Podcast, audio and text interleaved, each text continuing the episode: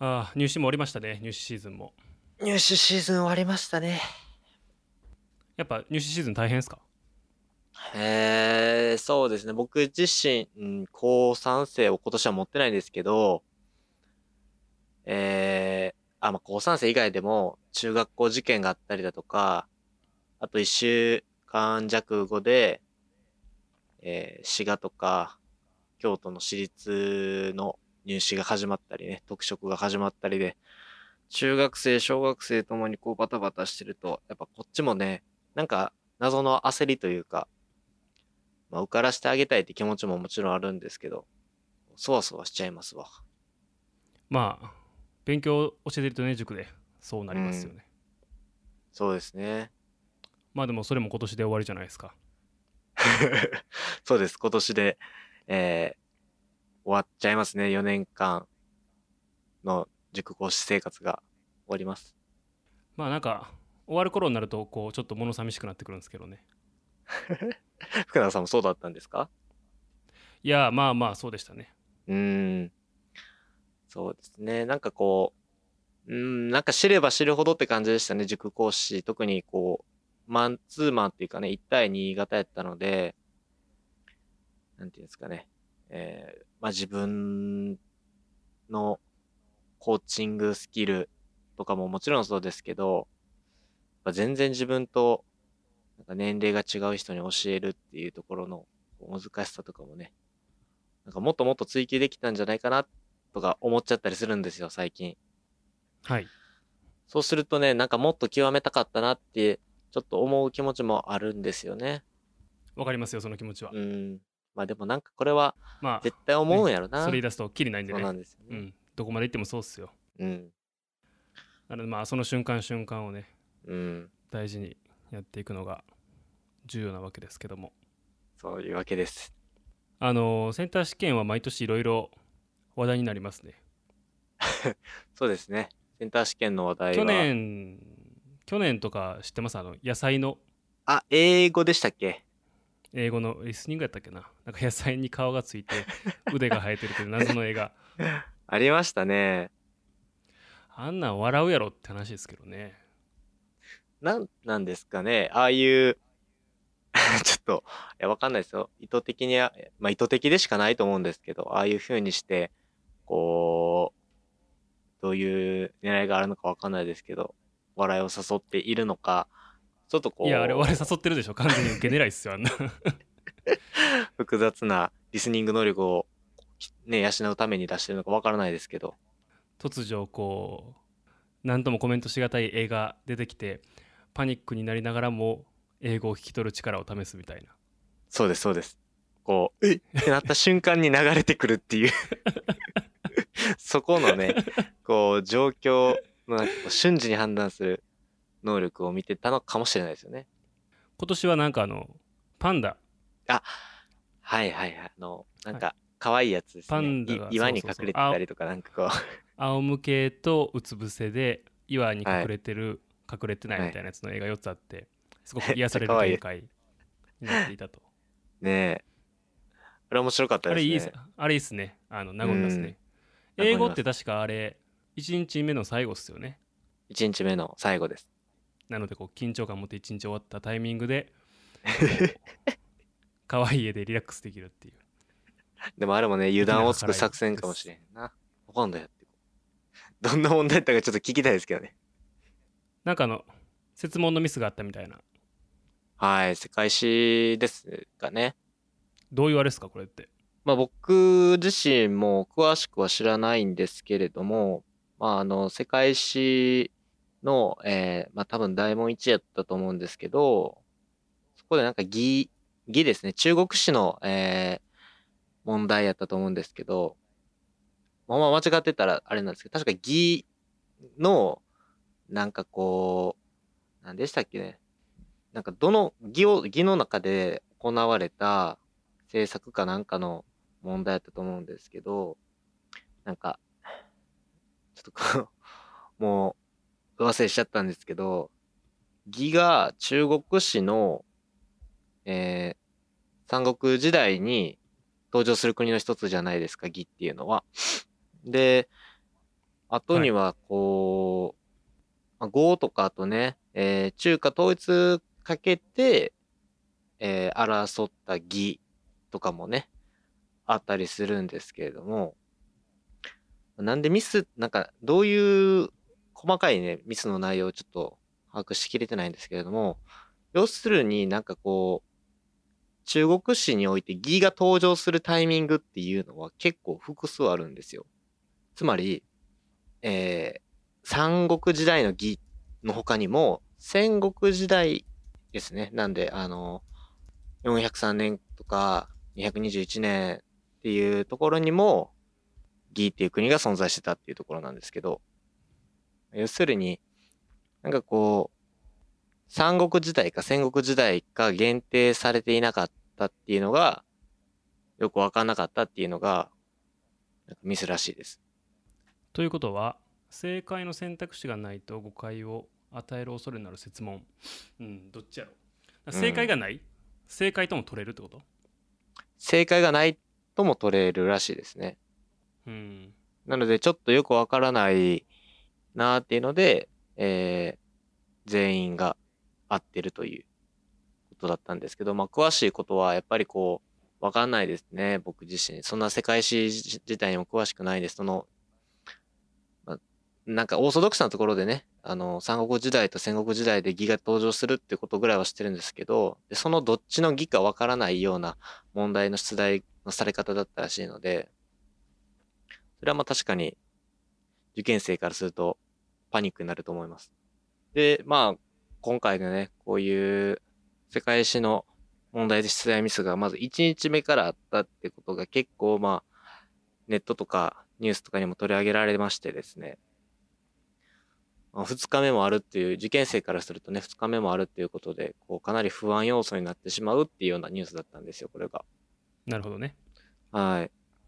センター試験が今年で終わりっていうこともあって、なんかこう最後の年になんか、えーね、うーん、なんか課題が残るような感じで終わってしまったのと同時に、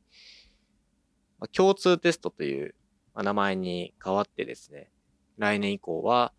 えーまあ、記述式問題がね、増えて、受験生がこう共通テストを受けていくことになるんですけれども、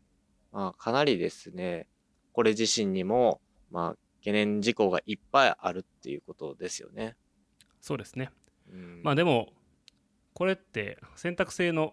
4択でしょ？そうです。4択でねうん。誤解の恐れがある回答を作っちゃうっていうのはまあ説問を作ってしまうっていうのはうん。なんとかならへんのかなという話はありますけどそうですね。ちゃんと問題作成者とこう確認する、ね、担当者がこうセンター試験って精査するらしいんですけれども、こういう、まあなんか選択肢の問題で、しかも一発目の問題でこんなこうミスがあるっていうのは、なんかこう、いまあ、言葉選ばず言うとかなりレベルが低いミスじゃないですか。なので、こう、なんですか、共通テストって、まあ、大学入学共通テストは、こう、さらに、まあなんか採点の作業が、えー民間委託に変わるじゃないですか。変わるかも、なんですけれども、まあ、民間、まあ民間に委託しないと手は足りないでしょうね、そうなんですよ。そうなので、この時点で、まあ、選択肢問題もそうですけど、まあ、民間委託、民間委託にしてしまうと、まあ、さらにこう、不確実要素がはらんでしまって、採点ミスがあったりだとか、まあ、えーもちろんですけど、こう、ばらつきが生まれてしまうっていうところが、まあ、受験生とかね、大学生とかにも、こうかなり不安要素、不安要素として挙げられちゃうの、ちょっと心配ですよね。はいそれはありますねうん。まあそのあちらを立てればこちらが立たずみたいな話でうんうんうん。マーク試験とかっていうのはもう完全に一番効率を回答のね効率を求めてるわけですから、そういう意味では手は楽ですけどもそれで本当に見たい力が見れるかと言われるとっていう文脈からそのテストの形式を変えようっていう話にも今なってるので、うんうん。まあ、どう体制を作っていくかですね。そうですよね。てかこの世界史の問題は世界史まともに勉強しなかったんで僕ははい。全然記憶にもないんですけどこの2つ義っていう国はいはいが時。代が2個あるんですよね。はい。これって間違うもんなん？うーん。いや、僕も世界史じゃなくて日本史を辿ってきた人間なんで、これが、なんかありえへんミスなのか、考えうるミスなのか、なんかこう、勘違い、普通せんやろっていう問題なのかってその基準もちょっとわかんないんですけど。いやそうなんですよ要は出題者側もいやそれは間違わんやろっていうもとで作ってんのか、はい。それともなんかだからそのいや紛らわしくないですかっていう方がなんかこううんうん。苦しくないっていうその基準がわからないんで、そうですよね。まあ、もちろんそういうなんかこう曖昧な言い回しはね出題者側は避けるべきかなと思ったりはしますけどはい。そこの判断はちょっとしかねるって感じですかね。うん。そうですよね。まあこれ、とにかくこう選択問題で、えーまあ、受験者側にもし、なんかこう出題者側にもこうなんか言い分はあると思うんですけれども、まあ結局これで、ね、選択問題が終わって、これからは記述問題が増えていくということだったんですけど、社会は今のところ記号だけなんですかね。なんか見てると、記述あ問題はうん確かにね。増えないらしいので、しっかりとこう、まあ今回起こってしまったことを踏まえて、ちゃんと、えー次年度以降に生かさないと、こう、まあ、センター試験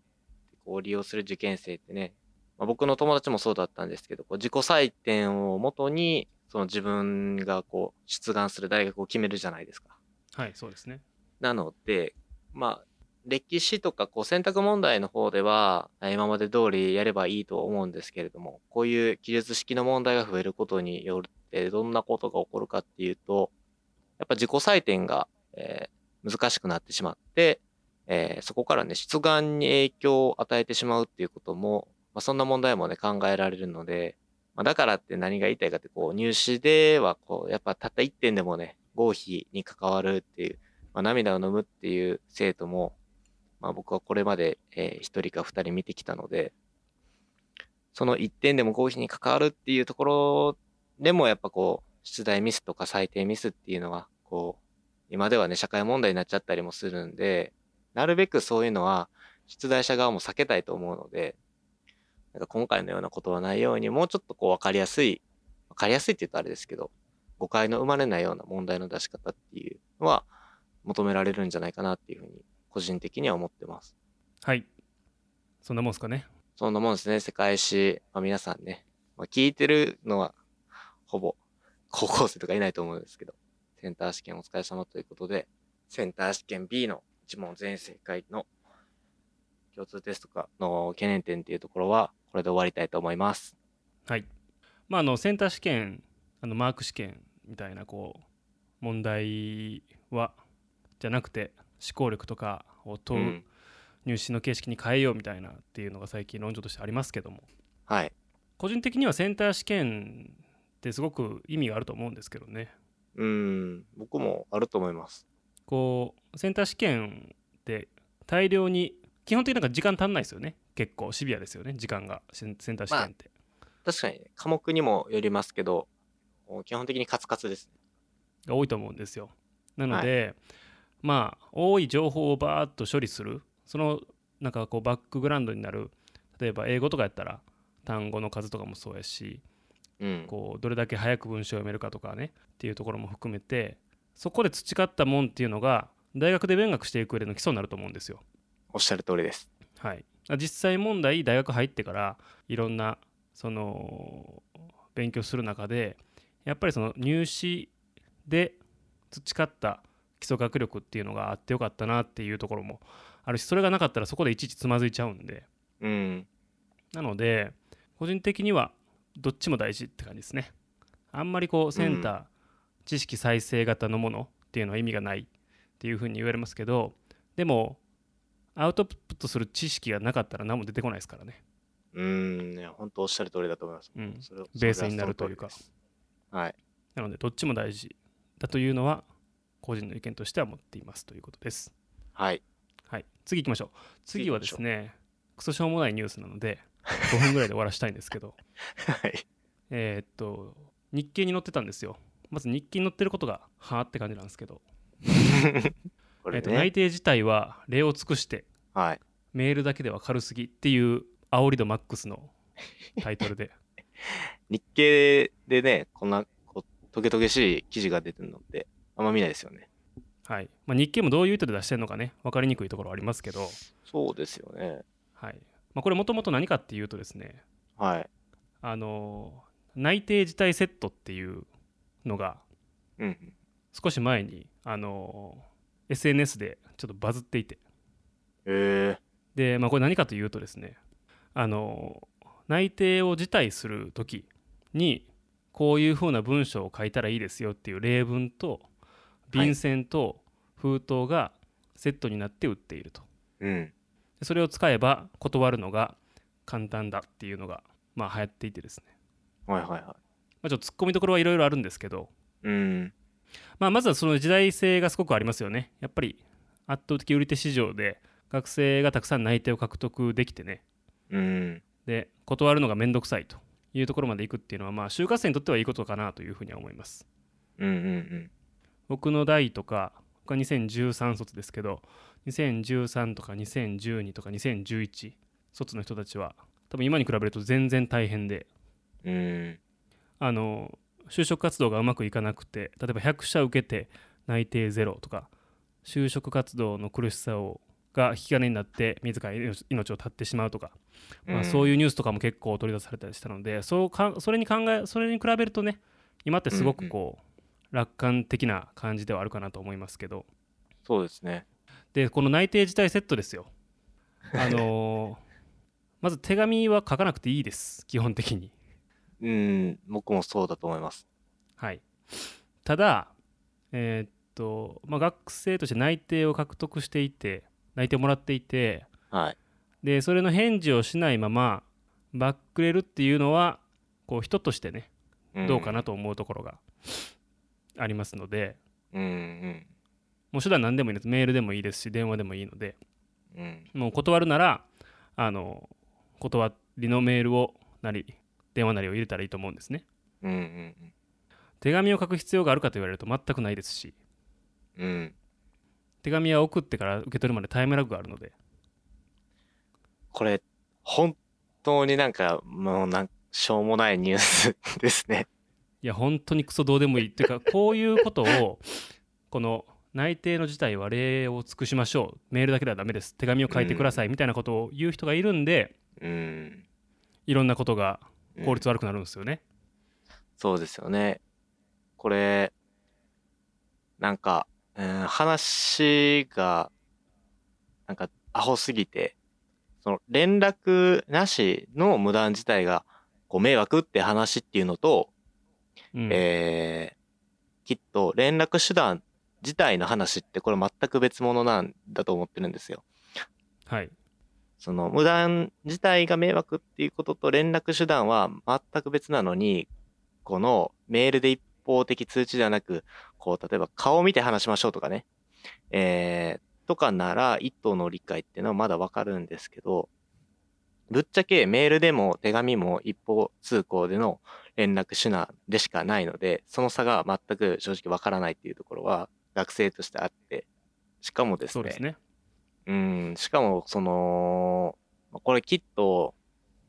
うん、企業側が変わらないと、えー学生がこういうことをやめないっていうのが明確になっていて、これ一回、どっかで話したんですけど、うーん、例えばですね、あの、会社側が学生をこう採用するってなった時に、まあ、あんまり、えー僕の周りではなかったんですけど、うーん、会社がどうしてその学生さん、まあ、お祈りメールってあるじゃないですか。こう、残なんかこう、はい大変申し訳ありまませんがっていうので。はいでまあ確かにね、あの、律儀で丁寧にメールをするのはいいと思うんですけど、あれってよく読んでみると、その、まあ、うーん、学生からすると全くのフィードバックがない状態で断られてるっていう感じなんですよね。うんそれはありますねつまり、どこがどう指摘されて自分がダメだったのかっていうのを、え企業側が開示しないのに、どうしてこっちは、こう、例えば内定自体をするっていうことに対しての、え理由を、うん開示しないといけないのかっていうところは、ちょっとこう、バランスがなってないというか、うん、学生に求める前に、まずは、うん、会社側からオープンをしてね、もしくはその店、見ることができるっていうような仕組みすら整ってないので、まあ、見るか見ないかの選択を学生に自由にさせといて、しっかりと企業側も学生に対して、こういうところを、え見ていましたとか、こういうことをすれば、え弊社では、え採用に結びついてるかもしれませんとかっていう開示をしないと、内定自体は確かに福永さん言った通り、こう、無断でやる、無断でこう何も連絡しないっていうのは学生側にも、まあなんか人間的な面で、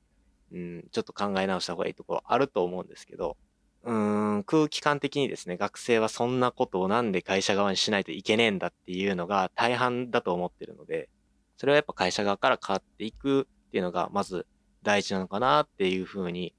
まあこれ、日経のね、記事見て僕は思ったんですけど、そうですね。なんかこう、内定自体をするときには礼を尽くしなさいっていう手紙を書けとかねっていうのは、やっうん、ぱりこうパワーバランス的に企業の方が上にある状態だと思うんですよ。はい。前提としての。うんでそれはね僕がその就活をしてた時からずっと感じていたことで、はいやっ。ぱり採用っていうところになるとあの企業側が強いっていうのはあるんですよね。うん。で毎年1件か2件ぐらい大きなニュースになりますけどリクルーターの人とか、えー人事の人とかが、はいその就職活動その会社の採用試験を受けている学生に対してこう立場を利用した形でのハラスメントがあの、うん事件にな刑事事件になるというかっていうケースもあるのにも分かりやすい通りやっぱりパワーバランスが圧倒的に企業の上なんですよ。でこれが一番の良くないところかなと思ってるんですね。はい。で今はもうあんまないですけど例えば内定を断るときはちゃんとこう挨拶に来いとうんいう事態もあったんですよ。断りの挨拶に来いと。で断ったさ断りの挨拶をいに行った先でうちの採用結果が来るってんやけどどうなんしてくれんのみたいな感じでコーヒーをかけられるっていうところがテンプレートみたいなっえていうのがあってでも今の時代考えてもどう考えてもおかしいでしょそういうのって。ー、おかしいですね。うん、だから、まあ、この内定自体の時にこう礼を尽くしてください手紙を書きましょうとかっていうことがこうそうだそうだじゃなくてまたそんな時代遅れのことをしてるんですかっていう風な論調が高まるぐらい今企業と学生とのパワーバランスがいい感じにまだまだ五分五分ではないですけど近づきつつある、だからこの流れはもっと進んでほしいなというふうに個人的には思いますね。企業側の人間からしてもですよ。やっぱり若い人からすると圧倒的にどっちかがパワーを持ってるっていうのはおかしいですよ、そうですか。はい。うん。まあお互い同じ人間ですしうん。これから働こうかなと思っている場所これから働いてくれるかもしれない人っていう対等な立場でお互いにリスペクトを持って接するっていうのがね大事なんじゃないかなというふうに思ってますはい。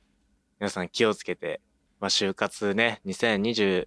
卒の人がね、真っ最中だと思いますけれども、ね、メール出せとか、手紙出せとか言われても、えー、これはですね、あまり過剰反応せずに、申し訳ございませんと電話で言うぐらいはね、した方がいいかもしれないですけど、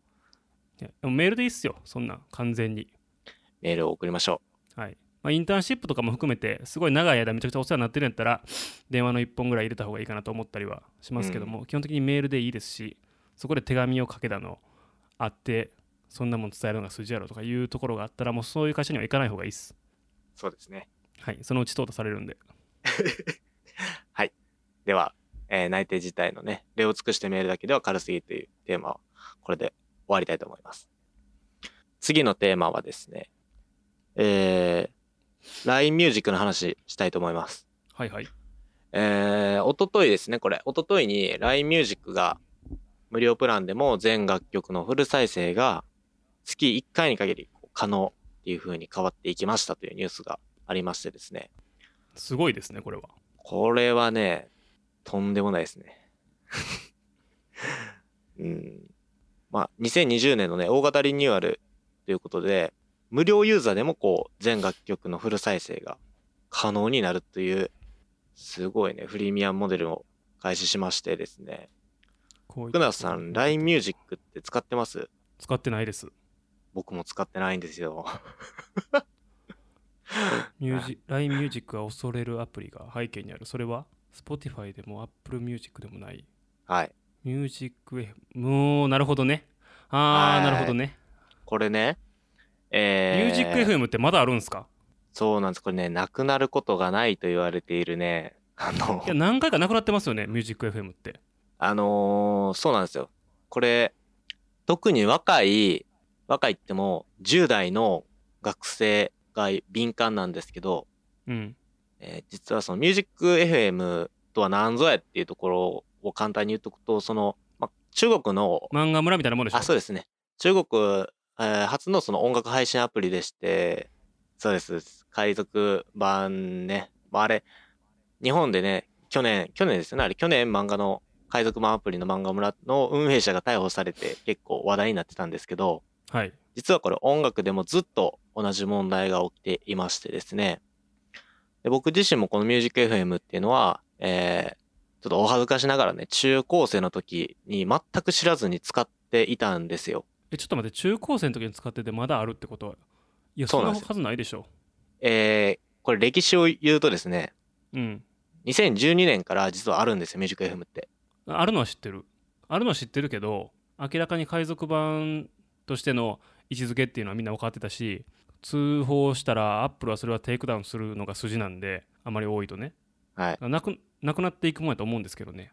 そのなんかうん残ってるのには理由があるんですか、これなんで、まあもちろんですけど、ミュージック FM って、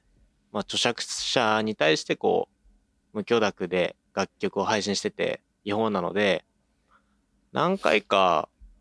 えーなくなったりとか、僕も詳しいことはよくわかんないですけど、アプリをダウンロードするとね、毎回ロゴっていうか、あの、イメージ図あるじゃないですか、アプリの。あれが、こう変わってるんですよね。あってことは新しいアプリとして出んねやそうなんですよ。で、あのーこれ聞いてるあの学生の人やったら共感してくれると思うんですけど、例えば黄色のミュージック FM もあれば、紫の FM もああり、オレンジの FM ってあると思うんですよ。多分聞いてる人はうんうんと思ってると思うんですよ。それ同時にってこと？同時にじゃなくて、例えば黄色の FM を使ってて、えーもうダウンロードしちゃえばもう携帯の中にあるんでずっと使えてる状態になるんですよね。でいつか使えなくなるとで、そうなんですよ。僕、例えば、えーアップデートしなければならないってなった時には、アップデートできなくなってると思うんですよ。で、うん、えー使ってるユーザーからすると、あーってなって、もう聞けなくなったと思って、Apple Store でもう一回 Music FM って探すと、次ね、紫のアイコンで、同じ名前で Music FM って出てくるんですよ。はっはなるほどねで、おってなると、実は黄色から紫に変わってたみたいな、えーそんな現象があってですね、これは多分10代の学生は全員分かってることだと思ってて、おおマジか すごいね、あのーこれそうなんですよ。これね、あのー今見せられないですけど、まあ、今こう、画像を送ってきてくれてね、重田くんが。本当にこんな感じで、えーお本当にこう、なんていうんですかね、針の穴をこう通るようにして配信しててですね、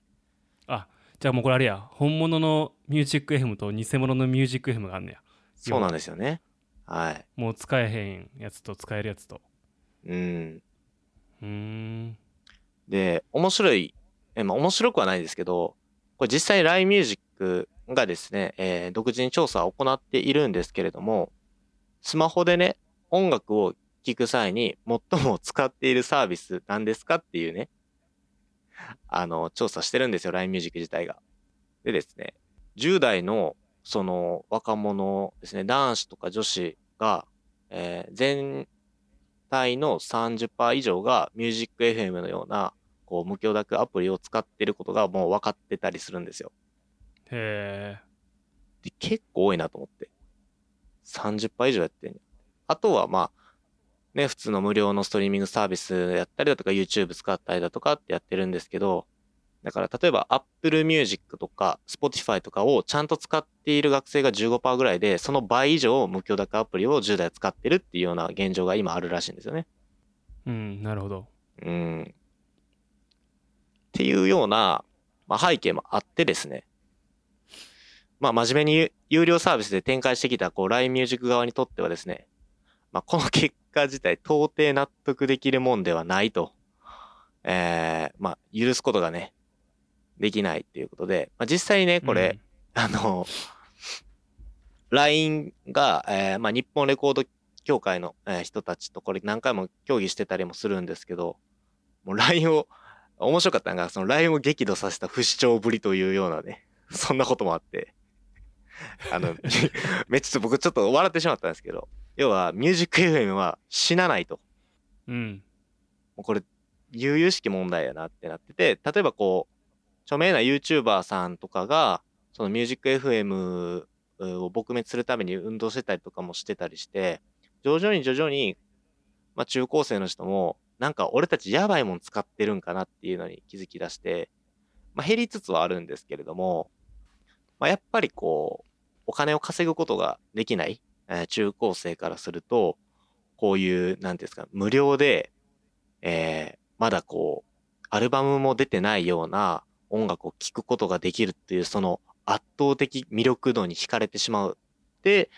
使っちゃうっていうのは、なんかこう、ユーザーに問題があるだって断言できないですよね、やっぱり。惹かれちゃうのはそうですし、まあ、本当に好きだったら CD 買ってちゃんと聴けやって僕自身思うんですけど、うん、ちょっとこれは LINE ミュージックさんは、あの、ミュージック FM が不死鳥だから、もう私たちも2020年になったから、えー大きな躍進しないとダメだって言って、今回のね、えー、おとといですけれども、こう無料の、まあ、月1回です。月1曲ですけれども、あの広告なしでフル再生できるようになったっていうような、えーそんな背景があったんですよ。なるほどねまあでも、高校生とか中学生のお財布事情もねあるんで、例えば Spotify が月1000円ぐらい？はい。まあ、学生やったら500、ワンコインですね。500円でいいです。Apple Music も大体同じぐらいの値段ですよね同じですね。でもそれがだから僕らが払う感じと彼らが払う感じはうん。多分違う部分あると思いますしそうですね。やっぱ何よりこうちゃんとアーティストに還元される形でコンテンツを消費するっていうことがうん。長い目で見てそのコンテンツが長続きするというかうん。永続的に生まれる環境を作るってことが分かんないっすよ多分まだ彼らはいや、わかんないと思います。だって無料やから別に聴けたらいいやんっていうねうん。でもこうやっぱり音楽を聴く量が増えてきたりとかすると、まあメジャーなアーティストはもちろん別にそれはいいんですけどインディーズだったりとかあまりこう売れてないアーティストとかでも好きなやつ出てくるじゃないですかはい。やっぱそこにはこう投げ銭の意味も含めてか買ったりしてますよねグッズとかをはい、そうです。例えばバンドのライブに行って物販なんか別にあんなん買わなくてもいいわけじゃないですかはい対。してクオリティも高くないし けど投げ銭のつもりで買ってるんですよねそうなんですよ。マフラータオルなんか家に死ぬほどいっぱいあるけどうん。応援のつもりで買ってたりするじゃないですかおっしゃる通りです。だからそういった多分体験をしないとあんまりなんでただで払ただでも聞けるものに対してお金払わないといけないのっていうう、ん。本質的なところそこを生み出される過程には人が関わってるし金がかかってるうん、それで生活してる人がいるっていうことの体感があまりないことの方が問題かなと思ったりしますけどねいや、本当それはおっしゃる通りだと思います、僕も。なのでね、あのーまあ、LINE ミュージック側が頑張っていること、まあ、これがね、もっとそれでメディアとかがね、大々的に取り上げてくれたらいいんですけどね。えーなかなかこういうことって日本で、まあ、こういう特定的なね、ニュースメディアとかでしか取り上げないので、もちろんですけど学生はそういうニュースメディアなんて、まあ、見てる人の方が少ないので、もっとテレビとかね、えそういったところで放映してほしいですけど、自分たちが、え好きな、まあ、アーティストに対して、なんていうんですかね、まあ、お礼じゃないですけど、好きなんだったら、ワンコインでもいいから払おうよっていう、その、日本の、日本人のアーティストに対する、その、リスペクトって言ったらいいんですかね。なんかそういう姿勢ももっともっとこう、醸成していかないと、不死鳥は永遠不死鳥なので、これをね、使ってる学生さんは、まあ、僕個人ですけど、まあこれをやめて、えー親にね、ほんと500円で聞き放題なんで、どんな曲も。Spotify とか Apple Music 行ったら。ぜひ、その、お母さんに言って、違法アプリを使ってるの怖いから、500円払いますっていうふうに、ぜひ一声かけてほしいですね。そうですねまあ高校生とかやったら月に1回フラペチーノいっぱい我慢したいだけですよ。値段的には。そうですよ、本当に。ちなみにこれ YouTube は結構クレバーな方法でこの問題を解決していて。はい。えーっと昔 YouTube にはあのこの「ミュージック f m と同じような形で音楽の無断転載みたいなね、はい。たくさんありましたと。でそれ今どうなってるかっていうと,、えーっと音声におそらく自動でマッチングさせてるんやと思うんですけど、はいはい。えー音楽自分がアップロードしたビデオの中に音楽がこうバーンと入っていると,、えーっとこの曲が使われてますっていうのが自動的に検知されてその権利団体のところに広告収入が入るようになりますとえー、いうふうな仕組みになっているのでいいですね。要要はだから人の作ったコンテンツで金稼ぎをしようとするなということですね。うんうんうん。はい、なので YouTube は今なんぼ違法アップロードしても違法アップロード違う。違法アップロードにならないのか結局そう。ですね。それが再生されることによる収益はその会社に入っていくのでっていう。ね形になっています、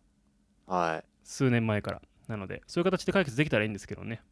そう。ですよね。まあ今はなんかこう、かなり、なんていう。んですかね。う。ん、LINE ミュージックがやってる、まあ日本レコード協会と LINE ミュージックがやってる対処法って結構マッチョな考えで、プリストはですね、あなんで Apple のアップルストア、あの、アプリストアに対して、あの、毎回調査するんですよ。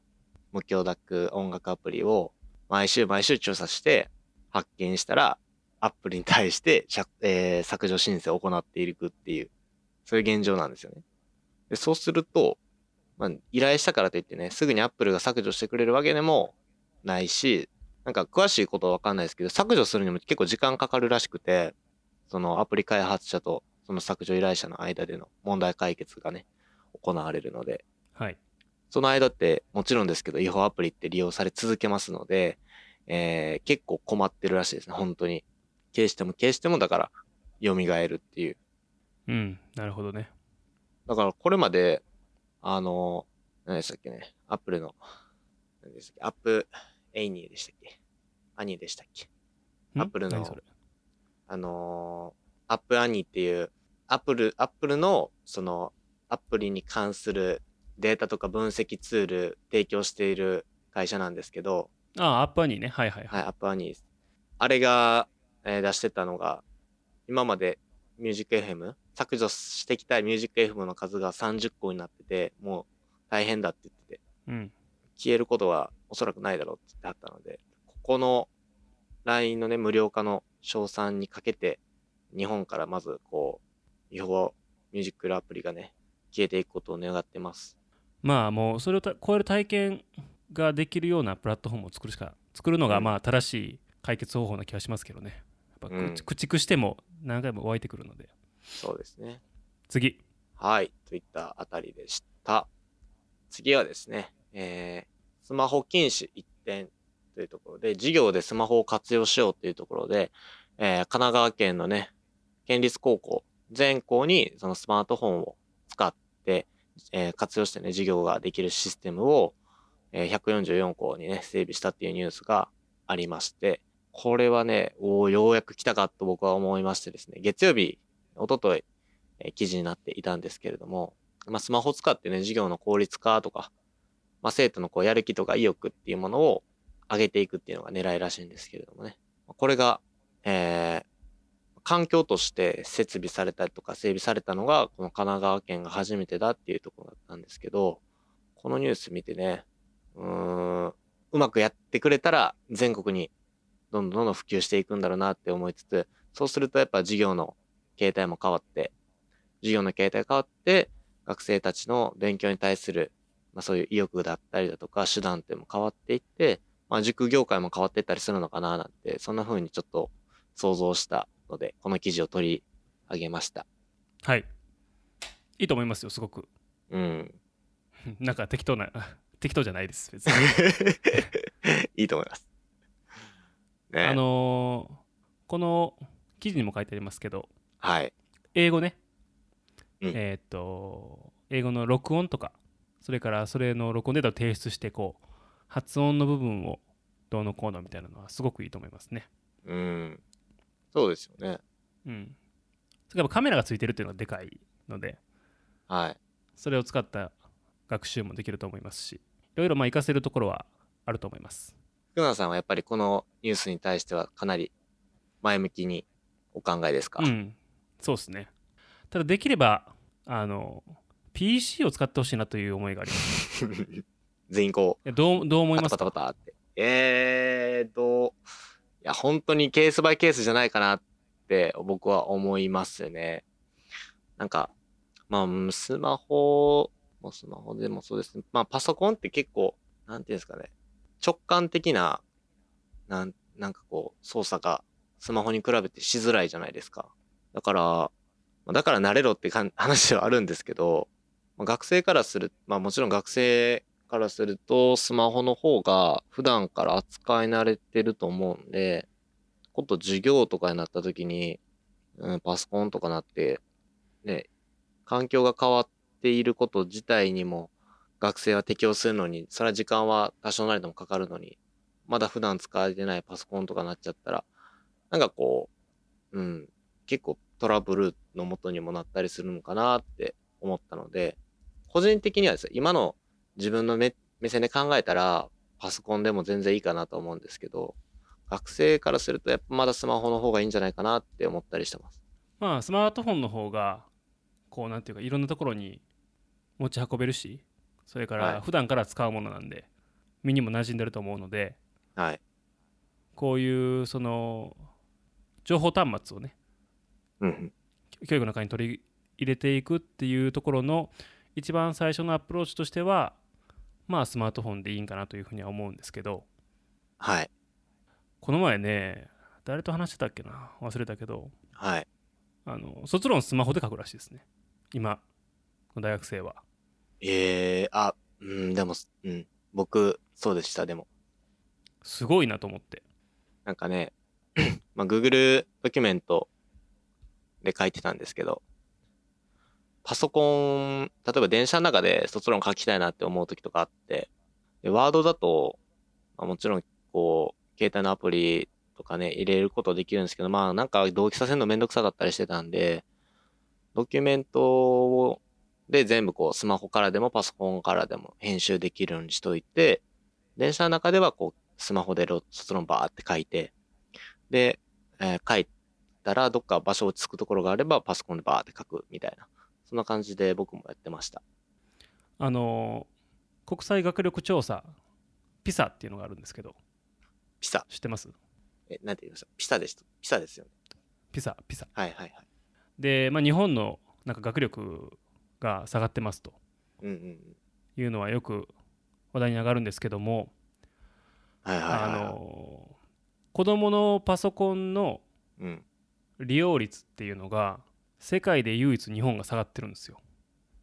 そうなんですか。でえーっとね自宅にパソコンがあって自分もそれを使いますって答えた子どもの割合っていうのははい日本が35%らしいんですよね。うんうんうん。でアメリカで73%イギリス78%デンマーク94%ちなみに隣の韓国は63%とかなり差が開いている。で本当に日本のこう教育現場のパソコンの利用率っていうのは非常に低くてはい。学校での利用率は OECD の、えー国の中でビリ、ビリですか？はい、という、まあ、状況があってですね、はい。まあ、パソコンを使うこと自体が目的化すると意味はないんですけど、うん。まあ、その片方でスマートフォンはみんな使うんですよねそうですね。で何をするかというとやっぱみんなゲームするんですよ結構うん。ゲームとか SNS とかやるんですよねはい。だからコミュニケーションツールとそれからコンテンツの消費、まあ、YouTube 見るとかもそうは日本はすごくやってますとうんうん。ただそのデジタルの何かを使って物を生み出すっていうのはすごく苦手うん。なぜなら普段からそれをしないからうんうん。で個人的にはそこの方が問題なんじゃないかなというふうに思っていてうん。なので、まあ、教育現場にそういう情報端末が入ったっていうことはすごくいいことだと思いますしそれ自体は素晴らしいことですけどそこからさらにステップアップして情報端末を使って情報端末を主眼に置いて学ぶとかそこから何かを作り出すみたいなところまでいけたら一番いいなというふうには思います。まあ理想はそうですね。そこまで、はいそこ、その意識まで持ってくるのに相当な時間はかかりそうですよね。うん。なんせ上の世代が使えないんでね。そうです。確かに。はい。だからこのままいくとね、日本誰も PC つ使えなくなっちゃうんですよ。やばい、それは避けたい。うん。なんかこう、千春君は、多分俺がスマートフォンだけ持って何かしてるっていう場面はあまり見たことがないと思うんですよ。福永さんがスマートフォンを持って何かをしてる場面ですか？スマートフォンだけを持って。確かに。そうかも。絶対 PC 持ってるんですよ。絶対 PC 持ってる。で、PC 出せる場所やったら PC 出すんですよ。うん。確かに。で、例えば移動中とかっていう場面でしかスマートフォンだけしか見えひんってことはほぼない。っていう感じなんで、まあ、それ多分なんか触れてきたものの違いとか育ってきたところの違いっていうところあるあると思うんですけどはい。でも千春君と同世代の子とかやったらもうスマホだけっていう子結構多いでしょいや、ほんと多いですよ。だから多分その違いやと思いますねうん。まあ、パソコンの話もまたしたいですね。福永さんにも聞きたいし。今回はね、あの、授業でのスマホの解禁っていうことがあったんで。まあ、海外ではね、まあ、当たり前のように取り組まれて、まあ、あの、どこでしたっけね、ダラス大学かどっかがあって、僕は一回個人的に調べてたんですけれどもね。あの、もう取り入れてるとこでは新たな課題とかやっぱり、えー取り上げられてですね、この多分、当たり前ですけど、この神奈川県の、えー県立高校、県あ県立学校全校に、もう絶対起こることだと思うんですけど、その、まあ、自称引くのと同じとだけだって、言ってある感じなんですけどね、学生の参加意識っていうところがすごく懸念点として挙げられるので、やっぱスマホ持ってると、うーん、いろんなことしちゃったりだとか、勉強から意識離れちゃったりだとかっていう、そういう課題っていうのは絶対分かりきっていることなので、そこをどういうふうに学校側が対策取っていくのかっていうところは、多分全大、全学校が注目してるポイントだと思うので、またね、多分ニュースでこれボンボンボンボン取り上げられていくと思うので、楽しみにしていきたいと思います。はいそうですねはい。という感じですかね。今回取り上げていくニュースはですけれども、福永さん、どうですか？最後。あのー ペタって貼ってあるんですけど まあパソコンとかスマホ持ち歩いてるとはい。まあ充電しないといけないじゃないですか。はい。充電っていつもどうしてます？てか充電の。あのあれあれモバイルバッテリーって持ってますか？普段。もちろん持ってますよ。どんなん持ってます？えー、っとですね、あの、コンス、なんかね、持ち運べるモバイルバッテリーなんですけど、なんかね、コンセントついてて、挿したら、普通にこう、充電器にもなるんですよね。電源ポートがあれば。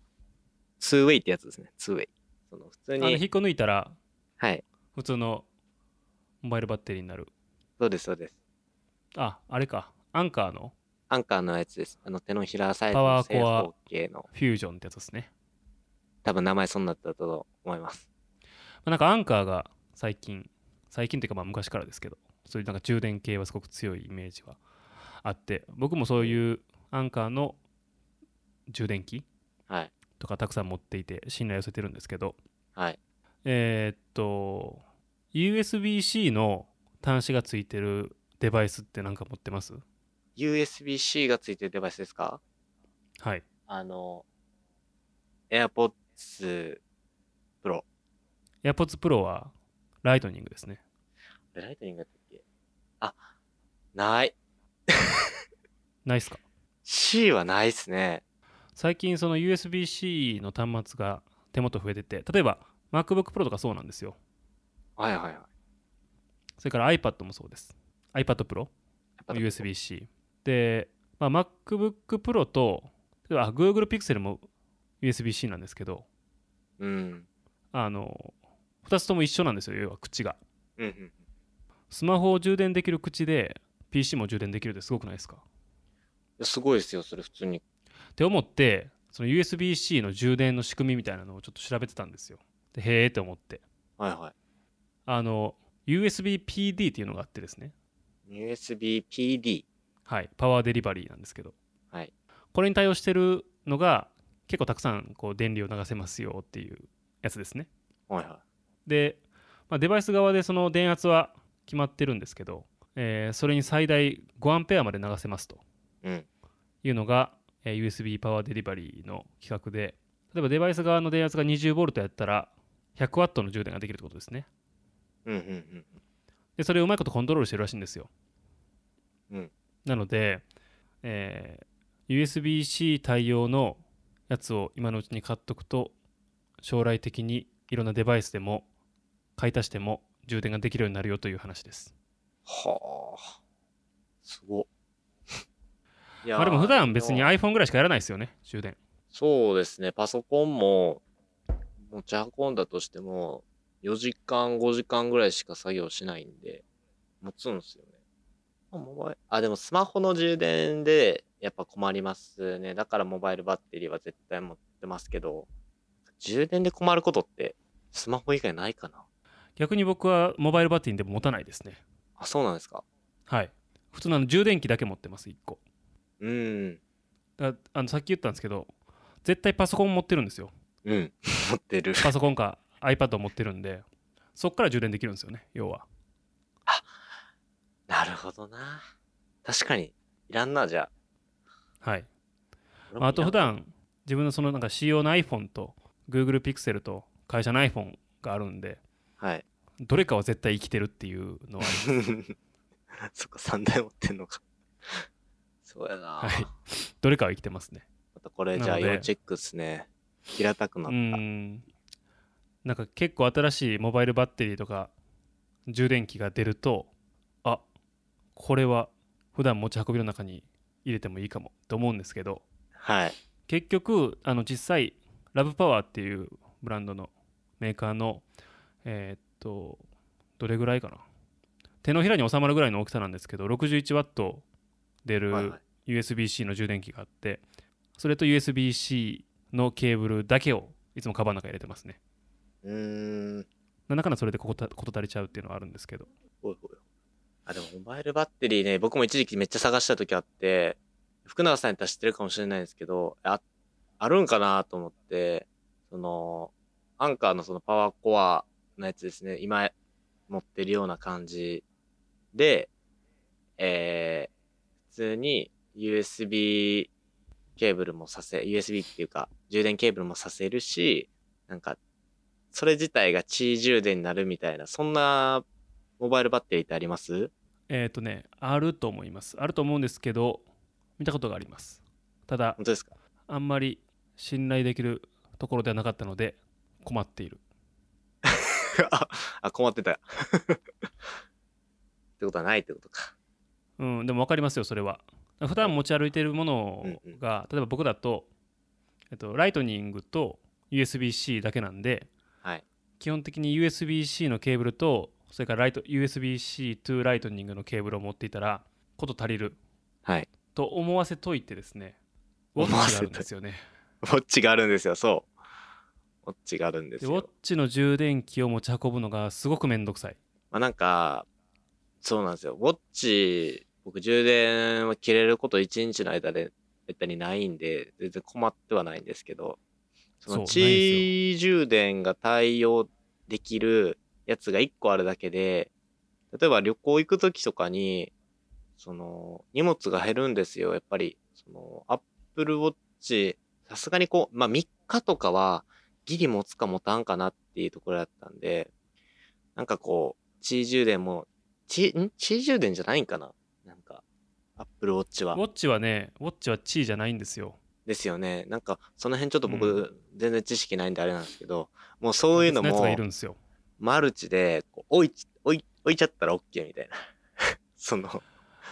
アップルが今頑張って、まあ、なんかい何回かリーク出してたと思うんですけど、その、ゆええー充電のなくす、そう、エアパワーをやるみたいな言ったんで、そうすれば、もしかしたらそれに対応するバッテリーもで、モバイルバッテリーも出てくるのかもとか、ちょっと思いながらね、待ってるんですけど。なんか11が出る前にリークしてた情報として、はい。そのリバースチャージングっていうのがあってはい。サムスンかなんかのデバイスはできるんですけどはい。要はスマホとスマホをくっつけたらはいはいはいはい。片方からのこうパワーを分け与えれるみたいなうん。いう機能があって例えば iPhone の背中に Apple Watch ペタってくっつけたら Apple Watch が充電されるみたいなのがつくといいですよね。めっちゃ嬉しい。欲しい。うん、そういうのがあったらいいなというふうに思いますけど。